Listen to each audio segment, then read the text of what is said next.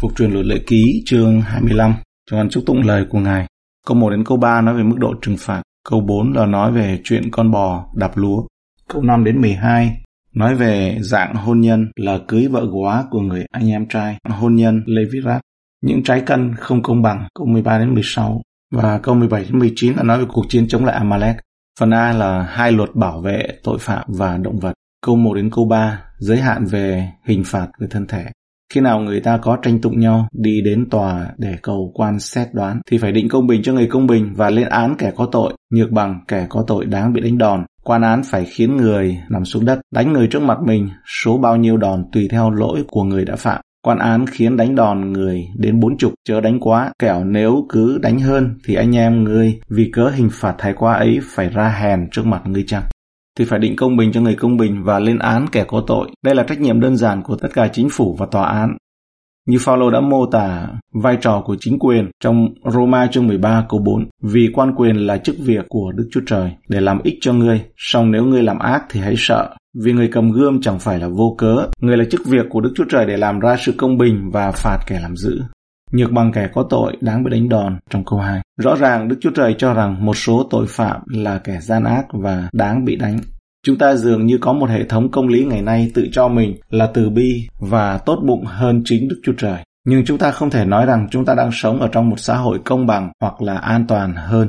Trong số những người đạo hồi có rất ít sự kiện tụng, bởi vì lý do nếu họ kiện người khác vô cớ thì sẽ bị đánh đòn công khai. Câu ba, quan án khiến đánh đòn người đến bốn chục, đừng có đánh quá. Mặc dầu đôi khi đánh đập là hình phạt thích đáng, nhưng Đức Chúa Trời cũng đồng ý với ý kiến rằng có một thứ gọi là hình phạt quá mức, và điều này nhằm ngăn chặn sự trừng phạt quá mức.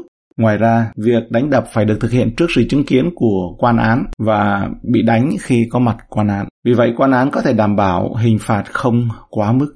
Trong hai Corinto chương mười một câu hai mươi bốn, Phao-lô liệt kê điều này như là những chứng chỉ, những chứng minh của dấu sứ đồ của ông. Ông năm lần bị người Juda đánh đòn, mỗi lần thiếu một roi đầy bốn chục. Có nghĩa là Phao-lô đã bị nhà cầm quyền Do Thái đánh ba mươi chín đòn vào năm lần khác nhau. Phao-lô không có nhận bốn mươi đòn theo như Phục Truyền chương hai mươi lăm câu ba này, vì theo thông lệ người Do Thái chỉ cho phép thực hiện ba mươi chín roi thôi. Điều này vừa để thể hiện lòng thương xót, vừa để tuân thủ luật pháp một cách cẩn thận, một đòn để dành cho việc mà nếu có đếm sai. Câu bốn, lệnh không được khớp miệng con bò, chớ khớp miệng con bò đang đạp lúa. Luật này chỉ đơn giản quy định việc đối xử nhân đạo với một con vật đang làm việc. Vào những ngày đó, ngũ cốc sẽ được tách khỏi vỏ bằng cách cho bò đi liên tục ở trên lúa. Thường là xung quanh một vòng tròn. Sẽ thật là tàn nhẫn nếu bắt con bò đi trên đống ngũ cốc như vậy mà mõm nó thì cột lại để cho nó không được ăn. Chớ khớp miệng con bò trong khi nó đang đạp lúa. Trong một Corinto chương chín câu chín, vì chương có chép trong luật pháp Môi-se rằng ngươi chớ khớp miệng con bò đang đạp lúa, há phải Đức Chúa Trời lo cho bò sao? Và trong Thi-mô-thê chương năm câu mười tám, vì Kinh Thánh nói rằng ngươi chớ khớp miệng con bò đừng đạp lúa. Phao-lô áp dụng nguyên tắc này cho quyền của người giảng lời Chúa, được những người mà mình rao giảng giúp đỡ. Thực tế, một Corinto chương chín câu chín đến câu mười khiến chúng ta tin rằng đây là điểm thực sự mà Đức Chúa Trời đang đưa ra trong câu này, bởi vì trong phân đoạn đó Phao-lô đã hỏi có phải Đức Chúa Trời quan tâm về bò không, hay Ngài nói điều đó hoàn toàn là vì chúng ta. Phần B, hai luật giải quyết vấn đề gia đình, nghĩa vụ kết hôn của những người anh em đang còn sống khi một người anh em của mình qua đời. Câu năm đến câu mười, khi anh em ruột ở chung nhau, có một người chết không con, thì vợ của người chết chớ kết đôi cùng người ngoài.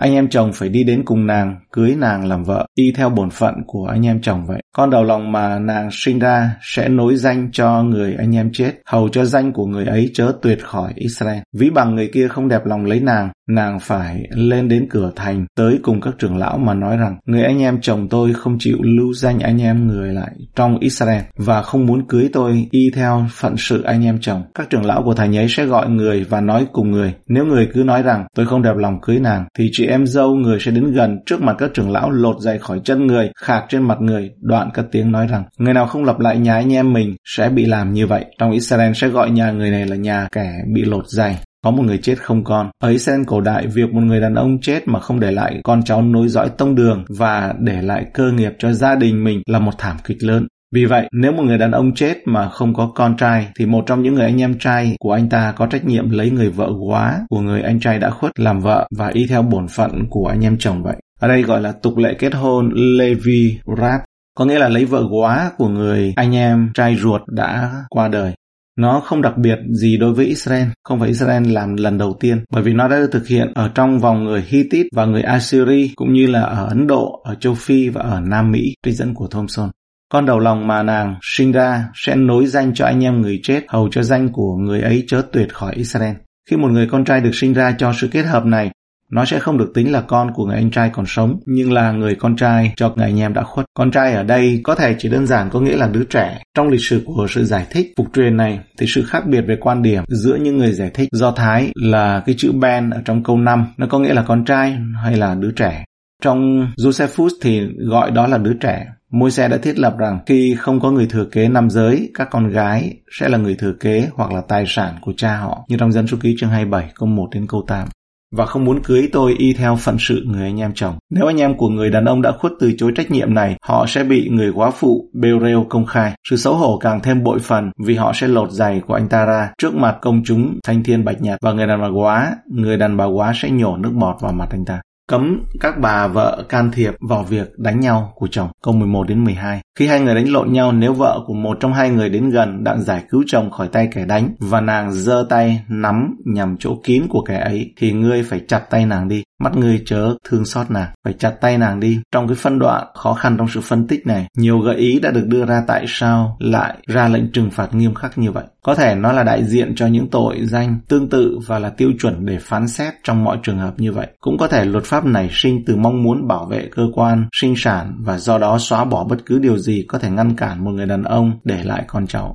Mắt ngươi chớ có thương xót nàng. Một phần vì sự ngượng ngạo to lớn mà cô ấy đã làm với người đàn ông kia, cho cả con người và hậu thế của ông. Một phần là để ngăn chặn tất cả những phụ nữ khỏi những chuyện thiếu lịch sự và trơ trẽn, và để đảm bảo rằng sự khiêm tốn thực sự là bảo vệ tất cả những đức tính, còn sự thiếu khiêm tốn mở cửa cho mọi tệ nạn như kinh nghiệm đáng buồn của thời đại suy tàn này cho thấy. Và do đó không lạ gì khi nó bị kiềm chế và trừng phạt nghiêm khắc như vậy. Trích dẫn của Matthew Poole năm một nghìn sáu trăm tám mươi ba. Phần C. Có hai đạo luật hướng dẫn cho công lý. Đức Chúa Trời ra lệnh cho cái cân và cái thước đo phải công bằng. Câu mười ba đến mười sáu. Trong bao ngươi chớ có hai thứ cân, một thứ già và một thứ non. Trong nhà ngươi chớ có hai thứ e-pha, một thứ già và một thứ non. Phải dùng trái cân thật và công bình, cũng phải có e-pha đúng và công bình, để ngươi được sống lâu trên đất mà Jehovah Đức Chúa Trời ngươi ban cho ngươi. Vì Jehovah Đức Chúa Trời ngươi lấy làm gớm ghiếc người nào làm các điều này và phạm sự bất nghĩa. Đức Chúa Trời ra lệnh cho dân Israel tiêu diệt Amalek một cách chính đáng. Câu mười bảy đến mười chín. Hãy nhớ điều Amalek đã làm cho ngươi dọc đường khi các ngươi đi ra khỏi xứ Egypto. Thế nào người không kính sợ Đức Chúa Trời đến đón ngươi trên đường, xông vào binh hậu ngươi, đánh các người yếu theo ngươi, trong khi chính mình người mỏi mệt và nhọc nhằn. Vậy thì Jehovah Đức Chúa Trời ngươi đã ban sự bình an cho và giải cứu ngươi khỏi mọi kẻ thù nghịch vây phủ ngươi trong xứ mà Jehovah Đức Chúa Trời ngươi ban cho ngươi nhận lấy làm sản nghiệp, thì phải xóa sự ghi nhớ Amalek khỏi dưới trời, chớ hề quên. Hãy nhớ điều Amalek đã làm. Cuộc tấn công của người Amalek vào dân Israel được ghi lại trong Xuất Ê-díp-tô ký chương mười bảy. Để đáp lại, Giô-suê đã lãnh đạo quân đội của Israel chiến thắng người Amalek khi Môi-se cầu nguyện cho họ với sự hỗ trợ của Aaron và Hur. Xóa sự ghi nhớ Amalek khỏi dưới trời. Do mạng lệnh mạnh mẽ của Đức Chúa Trời phải chiến đấu chống lại Amalek cho đến khi họ bị chinh phục hoàn toàn, nhiều người coi người Amalek như một bức tranh về xác thịt của chúng ta.